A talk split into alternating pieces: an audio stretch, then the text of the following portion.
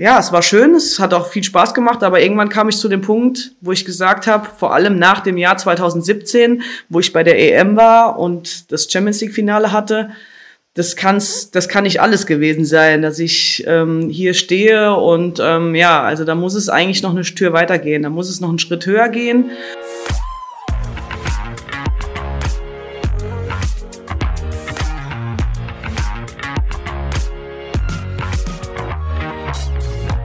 Herzlich willkommen zurück bei neun Komma fünfzehn Meter. Schön, dass ihr wieder eingeschaltet habt zu einer etwas verspäteten Folge. Das liegt aber an mir und liebe Grüße auch an Robinson, der sich schon beschwert hat.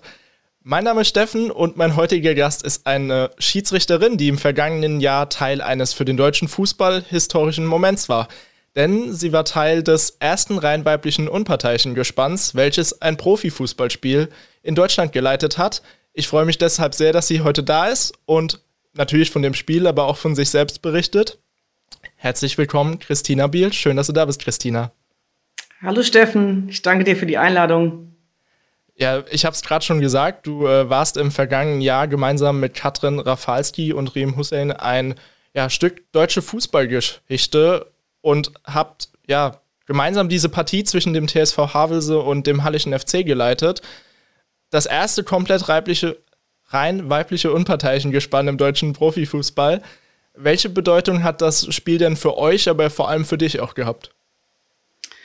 Ja, also du sagst es, es war was Historisches. Also das war eine riesengroße Herausforderung für uns alle. Wir haben ja in der Vergangenheit schon einige Spiele im Profibereich absolviert, vor allem meine anderen beiden Kolleginnen. Und ähm, wir waren also bestens vorbereitet und bestens erfahren. Aber dennoch war das für uns unglaublich äh, historisch. Das war einfach Wahnsinn, dass wir dann quasi uns dieser äh, diesem Spiel widmen konnten, diese Vorfreude hatten. Ähm, wir hatten eine hohe Anspannung und ähm, ja, wir haben uns alle mega darauf gefreut.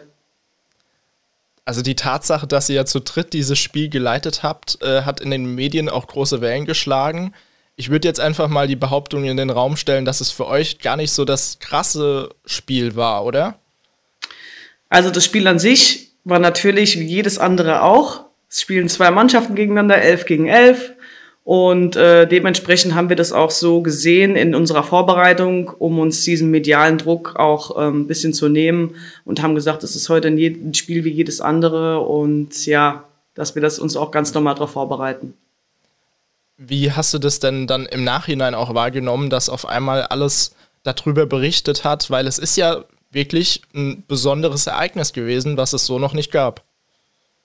Ja, wir wussten ja um diese Einzigartigkeit und ähm, wir haben das Vertrauen der sportlichen Leitung erfahren, um uns dieser Aufgabe zu stellen.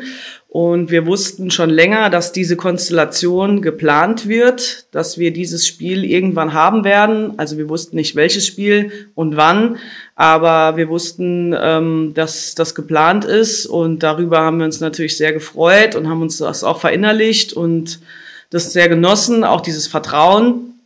Und im Vorfeld wurde natürlich das nicht veröffentlicht, um uns auch so ein bisschen den Druck zu nehmen, dass man sagt, konzentriert euch erstmal auf das Spiel. Ziel war das einfach, ein sauberes Spiel zu leiten und danach einfach, wenn alles geklappt hat, so wie es war, super geklappt hat, diesen Moment halt publik zu machen. Und das ist, äh, ja, das war schon sehr, sehr viel und sehr, sehr groß und wir haben es einfach nur genossen.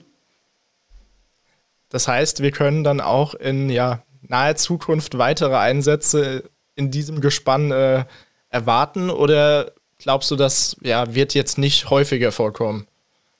Also das soll kein Einzelspiel bleiben, das ist definitiv so. Es sind schon weitere Spiele geplant, wie und wann bleibt natürlich erstmal offen.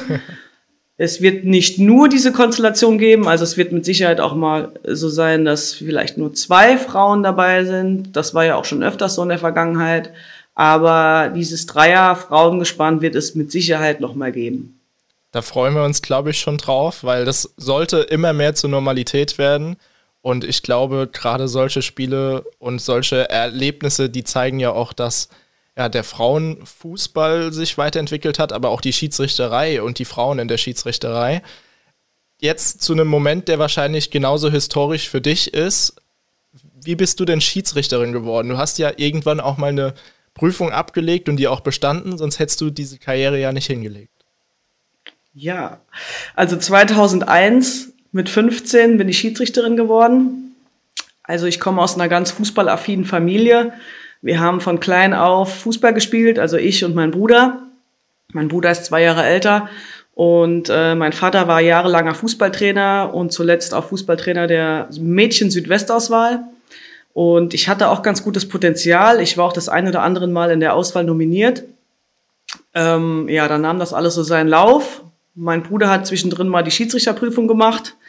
Und dann dachte ich, warum eigentlich nicht? Kann ich ja auch mal noch machen. Dann habe ich das, wie gesagt, gemacht. Und dann habe ich beides parallel gemacht. Und mein Papa sagte dann irgendwann zu mir, Christina, du hast zwar Talent als Spielerin, aber ich sehe deinen Weg eher in der Schiedsrichterei, ich glaube, da schaffst du es schneller in die Bundesliga, geh den Weg, konzentriere dich darauf.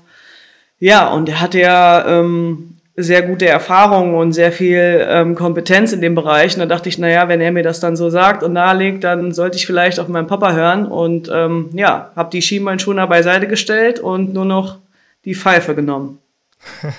Also war es dann auch eine gute Entscheidung, wie wir heute wissen? Genau, also zweitausendvier habe ich mich dann dazu entschieden, da kam auch der Aufstieg in die zweite Frauen-Bundesliga, dass ich gesagt habe, dann mache ich nur noch Pfeifen. Ja genau, darauf wollte ich gerade hinaus. Du bist zweitausendvier dann äh, nach gerade mal drei Jahren nach deiner bestandenen Schiedsrichterprüfung, was ja schon ein beachtliches Tempo dann auch ist, D F B-Schiedsrichterin geworden und hast die Karriere auch im selben Tempo fortgeführt. Du bist dann zweitausendacht in die Frauen-Bundesliga aufgestiegen und zweitausendzehn zur FIFA-Schiedsrichterassistentin ernannt worden. Da muss eigentlich auch dann schon die Frage erlaubt sein, was da dein Ge- Erfolgsgeheimnis ist. Das ist ja wirklich ein total schnelles Tempo, was du da vorgelegt hast. Ja, also das war zu der Zeit wirklich schnell und rasant. Aber leider muss ich sagen, es gibt kein richtiges Erfolgsgeheimnis oder ein Rezept. Das ist ja immer sehr individuell, von Person zu Person geschult. Ähm, ja, man muss einfach seine Stärken kennen, seine Stärken nutzen, immer wieder an sich arbeiten. Kritikfähig ist, also die Kritikfähigkeit ist ein sehr, sehr großer Punkt, ähm, an dem man vielleicht auch manchmal ein bisschen, ähm, ja, nagt. Aber dennoch muss man sich dann diese Herausforderung stellen. Und ich würde noch als ähm, Tipp oder als Erfolgsgeheimnis, mit eines Erfolgsgeheimnis zählen, dass man halt auch selber Fußball gespielt hat. Das ist ein sehr großer Vorteil. Und ähm, ja, eine ähm, Spur von Athletikkeit. Also ich war im Kindesalter eine sehr erfolgreiche Leichtathletin. Und das kommt mir, glaube ich, auch ganz zugute, dass man einfach diese, ähm, ja, diese Wendigkeit oder auch diese, diese Sprintfähigkeit einfach so ein bisschen in sich hat. Und ähm, ja, dass man dann alles kombinieren kann. Und natürlich spielt der Zufall dabei auch eine große Rolle. Man muss zur richtigen Zeit am richtigen Ort sein, gute Spiele haben. Und äh, ja, Mut, Selbstvertrauen und Kritikfähigkeit, das würde ich so nochmal hervorheben. Das sind, glaube ich, auch die Punkte, die man äh, immer wieder hört, dass man gerade das mitbringen muss, um es weit zu schaffen. Hättest du dir denn zu Beginn deiner Karriere überhaupt so einen Aufstieg, so einen schnellen Aufstieg auch erträumen lassen? Also ich war ja damals fünfzehn, als ich angefangen habe. Und mit achtzehn bin ich dann in die zweite Bundesliga aufgestiegen. Und so als junger Mensch oder als Teenie denkt man, tja, wenn ich jetzt in drei Jahren schon Bundesliga pfeife, dann schaffe ich das auch noch weiter und komme irgendwann zum Champions-League-Finale. Und ähm, ja, also träumen darf man ja. Und dieser Traum ist damals, oder zweitausend, ähm, zweitausendsiebzehn in Erfüllung gegangen. Zwar lange Jahre danach, nach diesem Traum, aber Ähm, ich glaube, wenn man jung ist, dann denkt man, das schafft man und man hat auch diese Gelassenheit und träumt gerne, aber es hat funktioniert und ich wusste damals, ich kann den Weg gehen und ja, bin froh, dass ich es wirklich geschafft habe.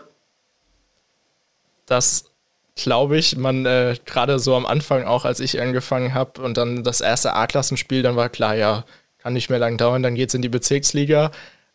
Das hat sich dann doch auch noch ein bisschen gezogen und ich glaube, das war auch ganz gut für die Entwicklung, die man dann nimmt. Dir ging es auch so, dass du dann quasi mit dem Aufstieg in die Frauen-Bundesliga auch in die Herren-Oberliga aufgestiegen bist zweitausendacht und von da an auch in der Regionalliga gewunken hast. Jetzt hast du zwanzig zwanzig dann den Aufstieg als Assistentin in die dritte Liga geschafft und in den Profifußball. Kam die Nominierung für dich nach ja doch schon einer wirklich langen Zeit überraschend? Ja, also es war wirklich eine lange Zeit.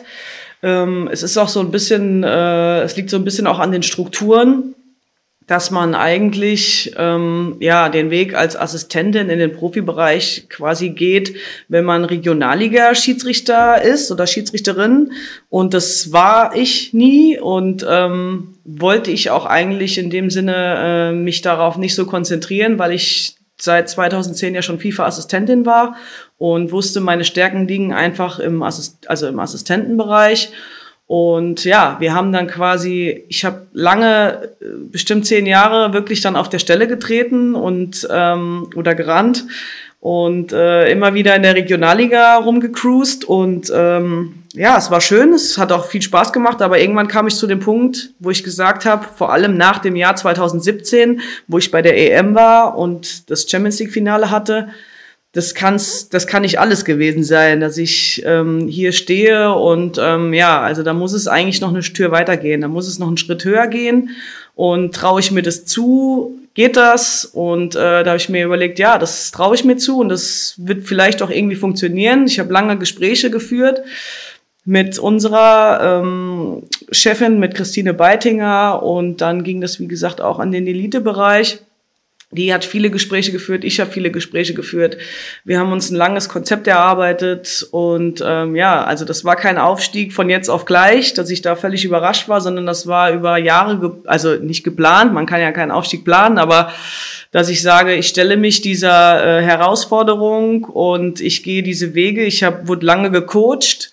Ähm, ja, dass man einfach dann gesagt hat, wo sind noch die Potenziale, was fehlt dir vielleicht noch für den Profibereich und äh, irgendwann kam dann der Anruf zwanzig zwanzig im Dezember von Jan Hendrik Salva, der mir dann mitgeteilt hat, du bist zur Rückrunde in der dritten Liga eingesetzt, du hast den Aufstieg jetzt geschafft und ähm, wir sehen dich da und das war natürlich ein super Schritt für mich und äh, ja, also von sehr, sehr hoher Bedeutung, weil es mir wirklich lange, lange Jahre lang erhofft habe und erarbeitet habe und ja, umso mehr habe ich mich darüber gefreut. Ja, du hast gerade gesagt, zur Rückrunde auch, das ist ja auch eher dann nochmal unerwarteter, weil normalerweise Aufstieg immer zur vollen Saison, da rechnet man, glaube ich, gar nicht mit, oder? Nee, also ich hatte schon, ich hatte eigentlich gehofft, dass ich dann zur Saison neunzehn zwanzig oder war das schon zwanzig einundzwanzig reinkomme, also zum Sommer, wie du sagst. Und ähm, das hat irgendwie noch nicht geklappt. Da kam Corona auch schon äh, mit ins Spiel, dass ich verschiedene Coaching-Spiele unter der Beobachtung von von der D F B-Elite-Kommission oder von den Coaches einfach nicht absolvieren konnte, weil da keine keine Beobachter mehr ins Stadion durften. Und ähm, ja, dadurch war es mir einfach nicht möglich, mich da vor Ort auch zu präsentieren und zu zeigen. Und deswegen hat es halt noch ein halbes Jahr länger gedauert. Aber das war jetzt im Nachhinein für mich auch kein Problem. ähm, ein Punkt, den du davor gesagt hast, äh, war, du hast ja dann im Frauenbereich wirklich große Erfolge auch erzielt mit der E M-Teilnahme, dem Frauen-Champions-League-Finale, aber bei den Männern trotzdem immer auf der Stelle getreten. Wie hält man sich denn dabei ja auch, ich sag mal, bei Laune, dass man äh, nicht die Lust daran verliert, sich im aktiven Bereich bei den Herren äh, Woche für Woche dann trotzdem noch auf den Platz zu stellen?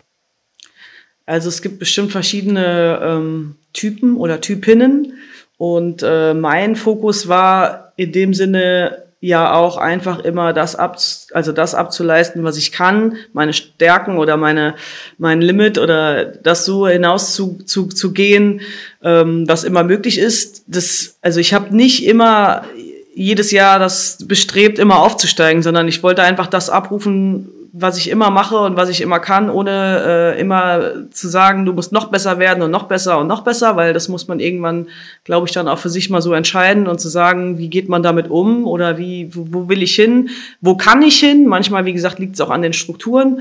Und ähm, ja, wir hatten ja ähm, im Frauenbereich haben wir ja auch sehr, sehr viele Highlights, du hast eben gesagt, zweitausendzehn habe ich direkt mit der U zwanzig W M gestartet, dann war ich zweitausendvierzehn und zweitausendsiebzehn beim Algarve Cup, zweitausendsiebzehn dann äh, bei der E M und zum Champions-League-Finale und das sind schon sehr, sehr große Highlights, die in dieser Spanne ähm, waren, wo ich theoretisch immer nur, nur in Anführungszeichen Regionalliga gebunken habe. Von daher hatte ich da so viele internationale Highlights, die ähm, da gar nicht, da hat man dann in dem Moment auch vielleicht gar nicht drüber nachgedacht, will man jetzt eigentlich auch noch im Profi, in den Profifußball oder, also es war damals irgendwie auch gar kein Thema bei mir, sondern ich habe mich da international ähm, sehr fokussiert und es auch genossen und auch immer wieder alle Spiele genossen und ohne jetzt darauf hinabzuzielen, immer wieder einen Schritt höher zu gehen. Gut, zwanzig zwanzig hat es dann trotzdem und zum Glück ja auch geklappt. Ähm, deine ersten Spiele, was hat dich besonders in der dritten Liga beeindruckt? Ja, also was ein großer, großer Unterschied ist, ist einfach die Professionalität. Wenn ich das mit der Frauen-Bundesliga vergleiche, also in der dritten Liga, das sind alles Vollprofis. Teilweise sind sie auch schon in der Regionalliga Vollprofis. Ähm, aber ähm, ja, die Struktur, die, ähm, die Stadien sind fast voll. Also bei den Frauen kommen immer so circa tausend ins Stadion und bei den Herren sind es dann doch schon mal zwanzigtausend. Bei einem ganz normalen Spiel, muss man auch so sagen. Und das ist ja für uns, ähm, ja, wir erleben das ja nicht so tagtäglich. Und das ist schon Wahnsinn. Also wenn man in dieses Stadion einläuft, das war jetzt beim D F B-Pokalfinale mal oder beim Champions-League-Finale mal, dass da über fünfundzwanzigtausend Zuschauer waren. Aber ähm, diese Atmosphäre, die man da erlebt, das ist schon einmalig. Und ähm, ja, das macht, glaube ich, auch das ganze Besondere aus und auch diese Professionalität, ähm, was die Spieler, die Mannschaften, die Manager, der ganze Spielablauf, die Beobachter, die Coaches, das ist schon ähm, eine riesen tolle Erfahrung, die man da machen kann und das schätze ich auch sehr, das jetzt genießen zu können. Ja, wir haben es vorhin schon gesagt, das ist jetzt quasi auch ein elitärer Kreis, in den du aufgestiegen bist, weil ja Frauen im Fußball generell gibt es ja nicht so viele, aber vor allem auch im Profifußball lässt sich das an einer Hand abzählen. Was bedeutet dir das denn auch persönlich, zu diesem elitären Kreis dazu zu gehören? Also ich bin schon sehr dankbar darüber, dass ich das jetzt so alles erfahren darf und ich schätze das auch und auch dieses Vertrauen und ja, ich würde einfach sagen, ähm, ich bin einfach dankbar und genieße das in dem Moment und nehme das einfach jetzt mal so mit, ohne mir jetzt da auch ähm, jeden Tag mir zu denken, ja, du bist jetzt eine von dreien, in ganz Deutschland, die zu diesem Kreis gehört, weil ähm, ja, ich versuche immer bodenständig zu bleiben und äh, das gelingt mir auch bis jetzt ganz gut in meinem Leben. Ich glaube, das merkt man auch, so wie du erzählst, dass du da sehr bodenständig mit umgehst. Du bist aber jetzt auch durch diesen Aufstieg ja zu einem Vorbild für viele junge Schiedsrichterinnen vor allem auch geworden, die ja spätestens seit Bibiana Steinhaus-Rapp den Traum vom Profifußball als Schiedsrichterin vielleicht mal vor Augen hatten oder sich das erträumen lassen haben. Spürst du denn da auch irgendwie eine besondere Verantwortung, die dir da jetzt entgegenkommt? Also die Verantwortung, die uns da äh, übertragen wurde, die, die, die, da können wir schon gut mit umgehen. Und das spüre ich auch. Und ähm, ja, ich denke, generell ist jeder erstmal auch für sich selber verantwortlich.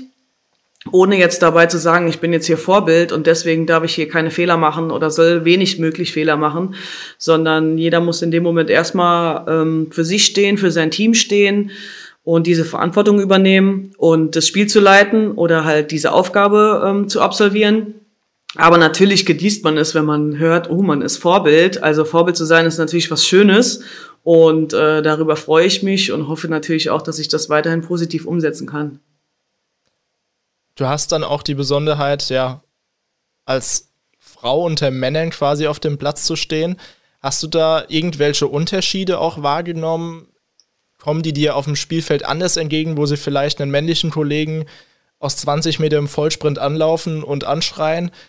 Wird man dann netter behandelt oder ist das ja eigentlich derselbe Umgang, aber du kannst das vielleicht durch deine Art dann auch anders lösen? Ja, also ich würde schon sagen, dass man nicht generell das ähm, sagen oder beschreiben kann, dass es bei Frauen unter Frauen oder bei Männern unter Männern leichter ist oder bei Frauen unter Männern oder Männer unter Frauen. Also ja, es ist, ähm, was man, was auffällt, ist halt, dass es zum Beispiel bei den Frauen unter Frauen in der Frauenbundesliga sehr familiär zugeht. Also da kennt man sich über Jahre und man ist mit den Spielerinnen alle per Du und kennt sich vielleicht so ein Stück weit auch privat und die Trainerin. Da ist die Fluktuation halt auch einfach nicht so groß. Und ähm, ja, wenn ich jetzt in der dritten Liga mitfahre, ist ein sehr, sehr toller Umgang, also unter allen, auch unter den Beteiligten, unter den Spielern, unter den Trainern, unter uns Schiedsrichtern. Und ähm, das kann ich dann schon auch ganz gut genießen. Ähm, ich würde nicht sagen, ich werde hier irgendwie bevorzugt, weil man wird da wirklich nur an der Leistung gemessen. Also der Mannschaft oder dem Spieler, dem Stürmer ist es egal, ob da jetzt draußen eine Frau steht, die abseits winkt, oder ein Mann steht, der abseits winkt. Und in dem Moment, wo er nicht einverstanden ist, ist ihm, glaube ich, egal, ob das jetzt ein Mann oder eine Frau ist, der das Fahnenzeichen bringt. Aber ähm, nichtsdestotrotz kann ich wirklich nur positive Erfahrungen bringen, wie ich dort aufgenommen wurde oder wie ich dort auch gesehen werde. Also wenn ich da ähm, zum Einlaufen rausgehe in die, äh, aus der Kabine, dann ähm, guckt ein Spieler, ah, die Spieler, äh, die Schiedsrichter kommen, dann guckt er nochmal, oh, da ist ja heute eine Frau dabei, und dann macht er wieder sein sein Ding. Ja, also das ist für den nichts Neues, was wir auch wissen und was wo wir auch hinwollen. Und ähm, ja, ich würde sogar sagen, es ist, äh, es wird relativ positiv aufgenommen. Ich habe noch keinerlei negative Erfahrung gemacht in keinerlei Hinsicht. Du hast gerade gesagt, in der Frauenbundesliga ist das Ganze auch eher familiär. Du hast ja aber auch einfach seit zweitausendvier dann schon eine Entwicklung im Frauenfußball miterlebt, die ist ja schon krass. Wie siehst du die? Also da hat sich ja auch schon viel getan. Ja, also in der Frauenbundesliga hat sich wirklich viel getan. Wir hatten einmal einen riesengroßen Hype durch die Frauen-W M im eigenen Land. Also zweitausendzehn war ja die U zwanzig W M im eigenen Land, zweitausendelf die W M im eigenen Land. Da war wirklich sehr, sehr viel los, und ähm, auch das mediale Interesse ist sehr, sehr groß geworden damals.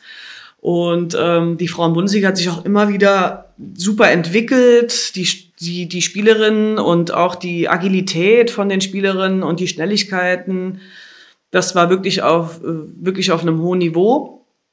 Nach der W M haben wir so ein bisschen gespürt, dass dann ähm, ja viele Spielerinnen, also das mediale Interesse ist ein bisschen runtergegangen, und auch viele Spielerinnen sind seitdem, ich weiß nicht, ob jetzt nicht unbedingt seit der nach der W M, aber seit dem Jahr, sage ich mal zweitausendzwölf, dreizehn, vierzehn, fünfzehn, schon auch auf mal den Weg ins Ausland gegangen, und ähm, das merken wir halt jetzt auch. Also die Spielerinnen, viele Spielerinnen oder viele sehr gute Spielerinnen gehen ins Ausland, und äh, ja, muss einfach die Es gibt einfach auch nochmal einen Umbruch äh, aufgrund des Alters. Ähm, die Spielerinnen sind sehr, sehr jung mittlerweile. Als ich damals angefangen hatte, waren auch Inka Grings und Linda Brisonik und Sandra Smisic dabei. Also ich glaube, heute spielt keine Spielerin mehr ähm, in der Frauenbundesliga, die über fünfunddreißig ist. Also schweige denn über dreißig. Ich weiß jetzt nicht genau, ich habe das Alter nicht so im Kopf, aber das Durchschnittsalter liegt, glaube ich, immer so bei neunzehn, zwanzig. Und ähm, ja, die müssen sich halt alle erstmal jetzt nochmal neu entwickeln und ähm, ihren Weg finden. Also die Frauenbundesliga, wie gesagt, das mediale Interesse bleibt. Ähm, wir haben jetzt auch immer ein ähm, meistens ein Live-Spiel, und Magenta T V ähm, ist mit dabei, die das alles übertragen. Aber ja, da ist auf jeden Fall noch Potenzial in den nächsten Jahren, dass auch ähm, ja, einfach diese, diese ähm, ja, einfach das mediale Interesse auch nochmal wächst und auch die Zuschauerzahlen einfach mal deutlich wachsen könnten in dem Bereich. Das würde ich halt der Frauenbundesliga gönnen, den Spielerinnen gönnen und auch den Schiedsrichterinnen, dass man da einfach ein bisschen mehr von profitieren kann, dort in dieser Klasse zu sein. Da sind ja auch wirklich äh, gute Spiele dabei, das muss man schon sagen, wenn ich da ab und zu mal reinschalte, wenn die Fabienne irgendwo ein Spiel hat oder so, dann merkt man ja auch schon, da sind Spiele, da schaue ich mir lieber die Frauenbundesliga an als äh, die Herrenbundesliga, weil da wird nicht so viel lamentiert, da wird nicht so viel diskutiert, da wird auch Fußball gespielt einfach, und ich glaube, äh, das macht dann am Schluss mehr Spaß, wenn man sich das anschaut. Ja, also für die Zuschauer, da hört man ja immer im Freundeskreis oder im Bekanntenkreis äh, Stimmen unterschiedlichster Art, dass man sagt, ich kann keinen Frauenfußball gucken, und die anderen sagen, ich gucke viel lieber Frauenfußball, und ähm, ich finde es halt total toll, dass ich halt beide Seiten erleben darf, dass ich eine Woche vielleicht mal in der Frauenbundesliga auf dem Platz stehe, eine Woche bei der bei, bei den Männern, und ähm, ja, somit kann ich das beides ganz gut äh, beurteilen und auch ähm, ganz gut voneinander differenzieren, und ich finde, beides hat was für sich, und deswegen genieße ich das immer, in beiden Bereichen auch dabei zu sein. Du hast jetzt schon gesagt, du äh, hast auch eine mediale Aufmerksamkeit mittlerweile, nicht nur im Herrenbereich natürlich, sondern auch bei den Frauen. Du bist es ja aber zumindest auch von den großen Turnieren oder von den großen Spielen schon gewohnt. Du hast selbst schon gesagt, die U zwanzig W M, die Europameisterschaft, das Champions-League-Finale, D F B-Pokalfinale warst du auch schon am Start. Ähm, welches dieser Ereignisse ist dir denn besonders in Erinnerung geblieben? Ja, also ganz, ganz prägend ist das Jahr zwanzig siebzehn. Ähm, da war ja, wie gesagt, die Frauen-Europameisterschaft, die Nominierung, die war auch über, ähm, also man muss sich das so vorstellen, dass man da jahrelang in einem Kader ist, zwei, drei Jahre. Man wird da gecoacht, man äh, hat da Kontakt mit ähm, Fitnesstrainern oder auch mit, ähm, oder man muss Videoszenen einreichen et cetera. Und man wird genau geguckt, wer qualifiziert sich für ein solches Turnier. Und äh, ja, das war schon eine sehr, sehr, sehr tolle ähm, Erfahrung, das zu machen, da nominiert zu werden. Also es war ja mit ein, mein, eins meiner größten Turniere, die ich dann gemacht habe. Und äh, dann noch zwanzig siebzehn im gleichen Jahr das Champions League Finale, da, also dafür zu nominiert zu werden mit Bibiana Steinhaus. Das war einfach, ja, würde ich sagen, das emotionalste Spiel meiner Karriere. Das war vor fünfundzwanzigtausend Zuschauern in Cardiff. Es war mit Verlängerung und Elfmeterschießen, also alles, was man sich vorstellen kann. Und äh, ja, das würde ich so als Highlight oder als besonderes Ereignis einfach meiner Karriere bezeichnen. Was war dann auch so besonders? Klar, du hast gesagt, Elfmeterschießen und alles, aber auch die fünfundzwanzigtausend Zuschauer, das ist ja ein Spiel, klar, dass das einen besonderen Status hat, ähm, aber gab es da vielleicht auch drumherum irgendwas, wo du sagst, oh, das würde ich mir öfters wünschen? Nee, es war einfach generell, das ist halt ein Finale. Da darf man sich gar keine Fehler erlauben, also man soll sich ja generell schon keine Fehler erlauben, aber man weiß, das hier ist, ähm, ja, friss oder stirb, also das ist einfach ein Finale und da kann man nicht nochmal sagen, ja, aber ihr habt ja nochmal die Chance, nee, also in der Konstellation ist es einfach das Spiel und uns wurde das auch so, ähm, ja, nahegelegt oder jedem bewusst und das macht einem mit sich selber halt auch ähm, einen sehr, sehr großen Druck.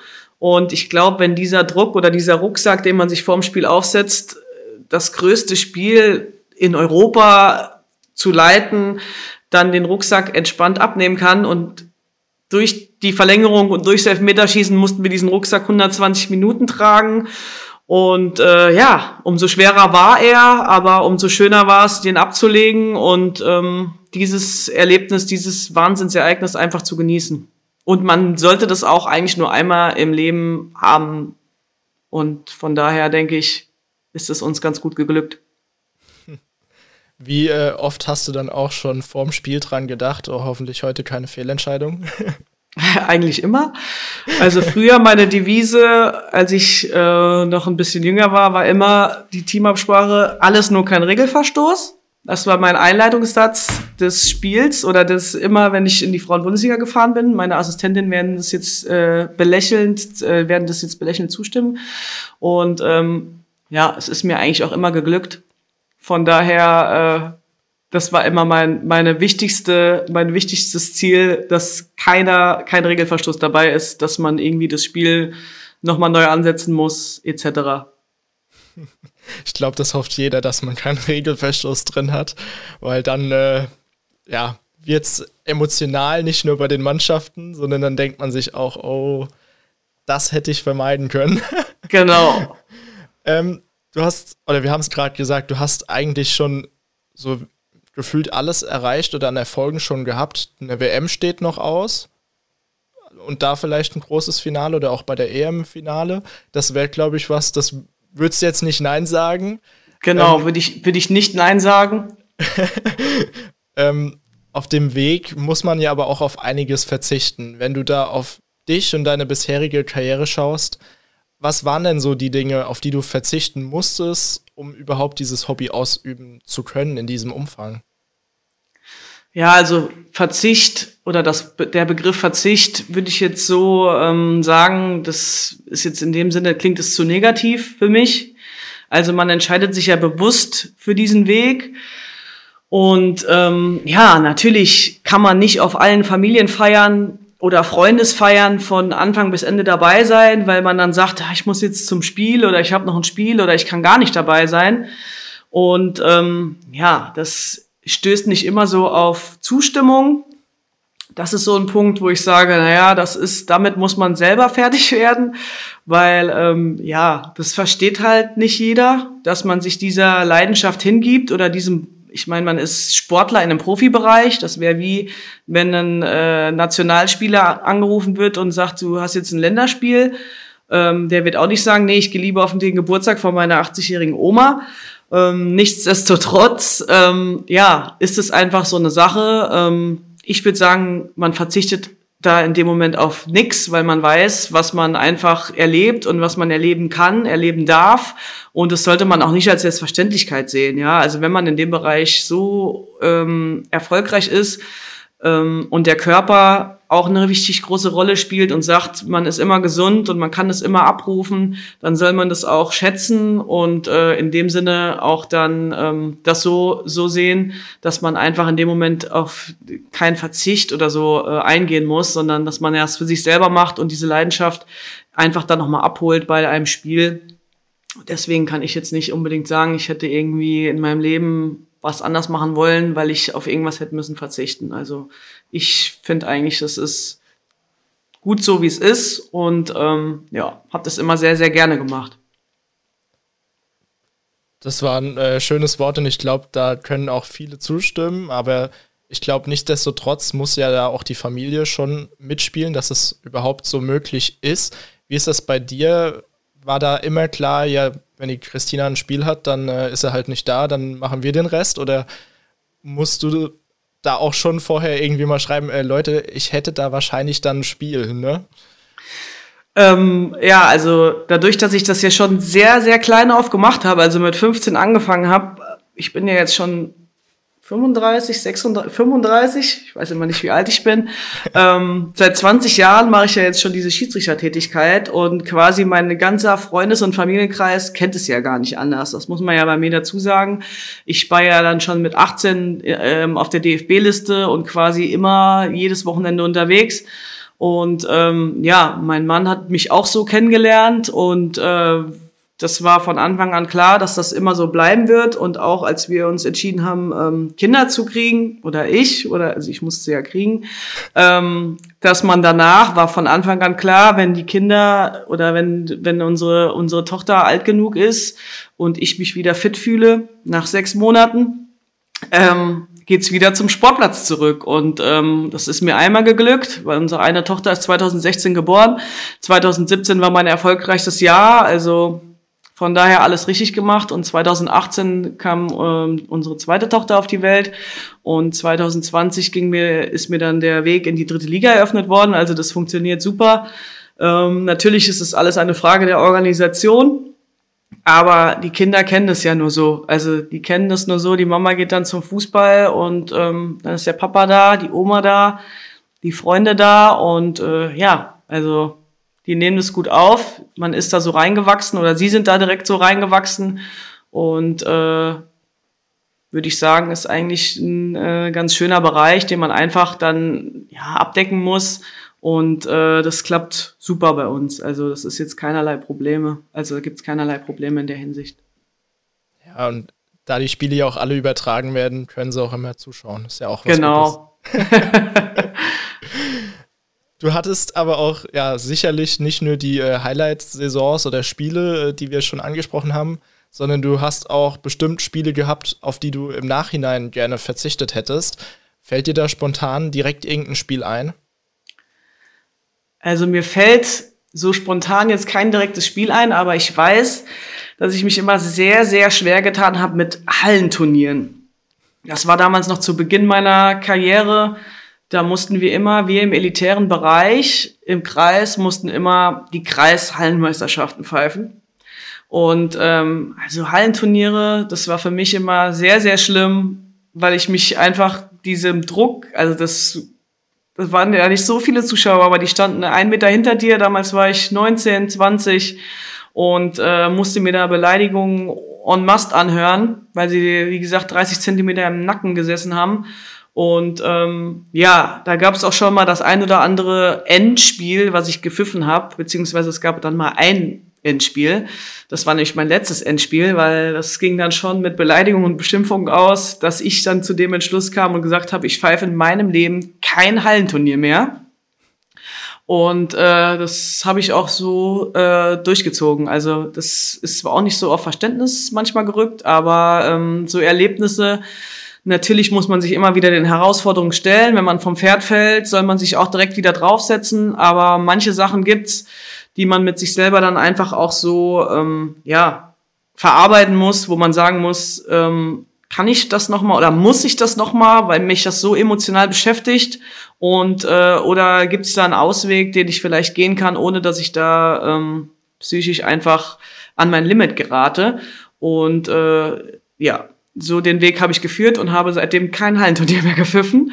Das ist dann wirklich jetzt auch schon ja fünfzehn Jahre bestimmt her, aber es hat mir gut getan. Man sieht, der Weg ist in die richtige Richtung gegangen und ich bin immer noch dabei.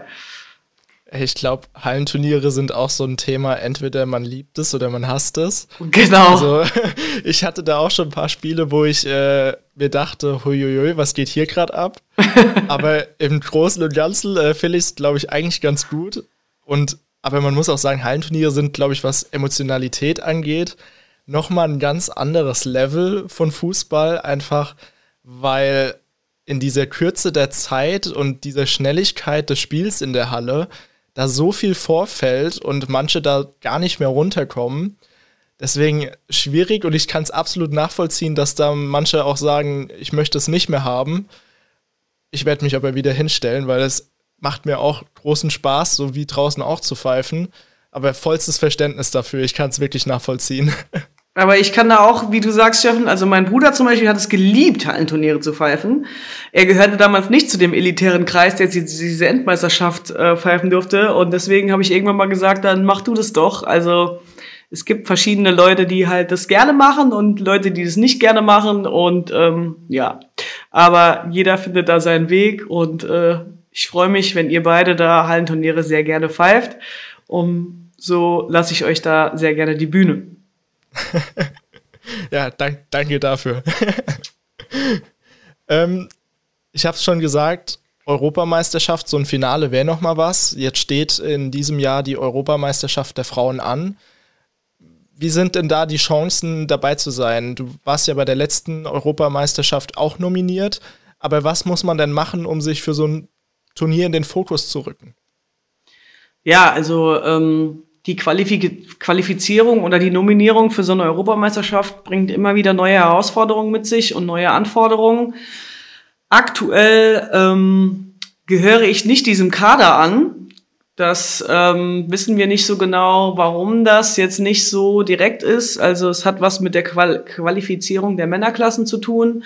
Die UEFA ähm, hat da gewisse Kriterien, die sagen, ähm, wenn man erste oder zweite Bundesliga in seinem Land der Herren bestreitet, dann ähm, gehört man diesem elitären Kreis an. Und ähm, das ist noch nicht so ganz ausgereift, das Konzept, weil die dritte Liga bei uns ähm, ist ja schon auch der Profibereich, und in England ist es ja auch ähnlich mit der Ligastruktur. Also da sind wir noch so ein bisschen dran, das Ganze nochmal aufzuarbeiten. Ähm, es kam auch die ganze Zeit Corona, also es waren auch in dem Sinne, glaube ich, eh noch keine Vorbereitungslehrgänge, keine relevanten. Von daher wird das jetzt alles äh, äh, Schlag auf Schlag kommen, und dann werden wir sehen, ob ich äh, dabei bin oder nicht. Und ähm, ja, also ich freue mich, wenn es so ist, und wenn es nicht so ist, dann muss ich auch damit leben. Aber äh, ja, wir warten jetzt mal ab, was passiert, und äh, ja. würde sagen, wir blicken mal in die Zukunft und gucken, ob es klappt. Das heißt aber auch, falls es soweit sein sollte und du dann doch nominiert wirst, musst du topfit sein. Schiebt man dann eher auch nochmal eine Extraschicht ein vor so einem Turnier, bevor das ansteht, oder bleibt alles beim Alten, weil du eh fit sein musst? Nö, also ähm, das bleibt alles beim Alten. Ähm, wir sind ja das ganze Jahr immer topfit. Natürlich, äh, wir haben ja ähm, auch entsprechende Trainingspläne, die wir absolvieren, und bereiten uns ja das ganze Jahr optimal vor. Und da müsste jetzt auch keine Extraschicht oder so ähm, eingelegt werden, weil das äh, von der Fitness her ist es auf jeden Fall ähm, da. Und äh, ja, ansonsten muss man mal gucken. Es wird dann, wie gesagt, äh, Vorbereitungslehrgänge geben, die man inhaltlich äh, da nochmal aufarbeitet. Und äh, aber ich sehe mich der Herausforderung auf jeden Fall gewachsen und dann gucken wir jetzt mal, was passiert. Jetzt haben wir noch was, äh, ein Thema, ja, was mit Fußball ja nicht ganz so viel zu tun hat, denn du engagierst dich ehrenamtlich auch noch seit dem vergangenen Jahr für die äh, Stefan-Mohr-Stiftung. Warum liegt dir das denn besonders am Herzen? Ja, ich habe ja eben schon mal gesagt, das ist keine Selbstverständlichkeit, dass man äh, gesund ist und dass man ähm, so einen Sport auch, was ich jetzt mache, äh, ausleben kann. Ich war noch nie groß verletzt und äh, genieße einfach mein gesundes Leben. Und das sollte jedem nochmal bewusst sein, dass das einfach nicht selbstverständlich ist. Ähm, ja, und die Stefan-Mohr-Stiftung, die kenne ich schon seit einigen Jahren. Die sind bei uns in der Region. Und äh, ich habe immer gewusst, dass es die gibt und auch was, ich habe das auch äh, gut gefunden, was sie macht. Aber ähm, ja, ich war dann schon recht überrascht, dass sie auf mich zukamen und gefragt haben, willst du nicht für uns Botschafterin werden? Und da habe ich mich natürlich auch geehrt gefühlt und, und ohne Zögern gesagt, direkt natürlich, auf jeden Fall, das mache ich. Ähm, genau, die Stefan-Morsch-Stiftung, die äh, ist ja im Kampf gegen Blutkrebs aktiv und die haben eine Spenderdatei mit rund fünfhunderttausend Stammzellenspendern in Deutschland, wo man sich registrieren lassen kann. Und äh, meine Aufgabe als Botschafterin wäre es dann, somit Typisierungsaktionen ähm, äh, durchzuführen, als Botschafterin ähm, vielleicht noch eine kleine Autogrammstunde dabei zu geben, dass man einfach noch mehr Menschen dazu ähm, akquiriert, halt sich typisieren zu lassen und somit Leben zu retten, ne? Und ich denke, jeder, der so, zu so einer Aufgabe ähm, gefragt wird, das zu machen, ähm, ich hoffe, das wird jeder direkt mit Ja beantworten und somit hat sich die Frage für mich direkt äh, sozusagen ja bestätigt, dass ich gesagt habe, ich mache das und freue mich auch darauf. In Corona war es jetzt nicht so viel möglich, Typisierungsaktionen durchzuführen. Das haben wir, wir haben jetzt mal so ein, zwei Online-Aktionen gestartet, aber wenn das jetzt wieder erlaubt ist, freue ich mich auch darauf, wieder ähm, ein Teil davon zu sein und ja, versuche dann Spender zu generieren. Also eine ganz wichtige und richtige Sache, kann man nur unterstützen. Und damit sind wir jetzt auch schon so fast am Ende der Folge. Jetzt kommt noch ein kleines Entweder-Oder. Ich glaube, das Prinzip von Entweder-Oder-Fragen ist allgemein bekannt. Du darfst auch gerne noch einen Satz dazu sagen, wenn du möchtest. Und ich würde einfach mal mit der ersten Frage anfangen. Profifußball oder Amateurfußball? Definitiv Profifußball. Warum? Ähm, weil ich immer noch so voller Enthusiasmus bin und äh, diese dritte Liga einfach im Moment für mich so ähm, gefunden habe und das einfach, das ist eine persönliche Sache für mich jetzt einfach dann so sehe, dass mich das im Moment ist so sehr erfüllt. Zweite Frage, international oder national? International. Ist auch mehr Highlightspiel, oder? Genau. Dann gelb oder rot? Gelb. Ich hasse es, rote Karten zu geben. Da muss man auch keinen Sonderbericht schreiben. Ja, so ähnlich habe ich früher auch gedacht, aber dann ist mir auch schon mal das ein oder andere Zehntel flöten gegangen, ähm, weil es dann doch hätte sollen eine rote Karte sein. Aber ja, ich bin ja eher der nette Schiri. Es ist auch ganz wichtig, dass wir viele Nette haben. neunzig Minuten oder Verlängerung? neunzig Minuten. Ich bin kein Fan von Verlängerung und auch kein Fan von Elfmeterschießen. Ich bin immer froh, wenn ein Spiel nach neunzig Minuten rum ist. Und die letzte Frage, Training oder Spiel? Spiel, aufgrund der ähm, ja, emotionalen Dinge, die man dort erlebt, ähm, definitiv Spiel. Ich denke mir auch momentan in der Vorbereitung lieber ein Spiel mehr pfeifen, da gehe ich genauso laufen als äh, Training. Das ist immer so gewollt angestrengt. Genau, macht auf jeden Fall mehr Spaß. Ja, das war's schon wieder. Vielen Dank an dich für deine Zeit und auch die Einblicke, die du uns gegeben hast. Hat mir großen Spaß gemacht. Falls es euch gefallen hat, dann gerne auch abonnieren und bewerten. Das geht jetzt übrigens auch bei Spotify, also gerne auch dort mal auf Bewerten klicken. Dann hören wir uns wieder in der nächsten Folge. Bis dahin, macht's gut. Tschüss. Ciao, Steffen, danke dir.